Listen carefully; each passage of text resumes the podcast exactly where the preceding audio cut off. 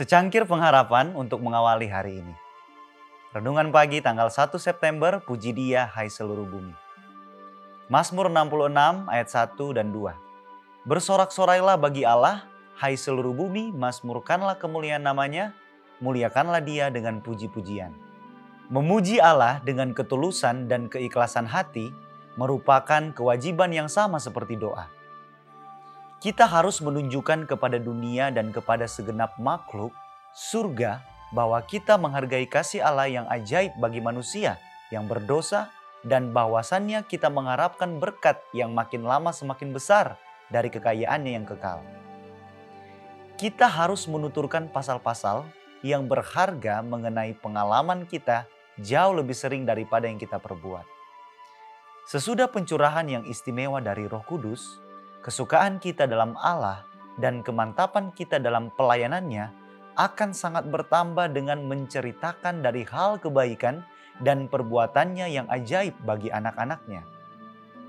Biarlah pujian dan ucapan syukur dinyatakan dalam nyanyian.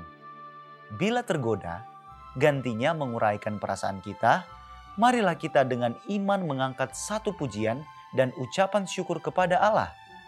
Nyanyian adalah senjata yang senantiasa dapat kita gunakan untuk melawan kekecewaan. Bersukacitalah selalu dalam Tuhan.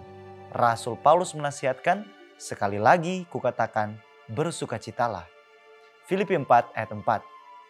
Apa pun watak Anda, Tuhan sanggup membentuknya sedemikian rupa sehingga menjadi manis dan seperti Kristus. Dengan menjalankan iman yang hidup, Anda dapat memisahkan diri dari segala sesuatu yang tidak sesuai dengan pikiran Tuhan dan dengan demikian membawa surga ke dalam hidup Anda di sini, di bawah ini. Dengan melakukan ini, Anda akan memiliki sinar matahari di setiap langkah.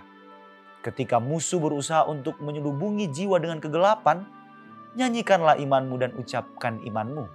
Dan Anda akan menemukan bahwa Anda telah bernyanyi dan berbicara sendiri ke dalam terang.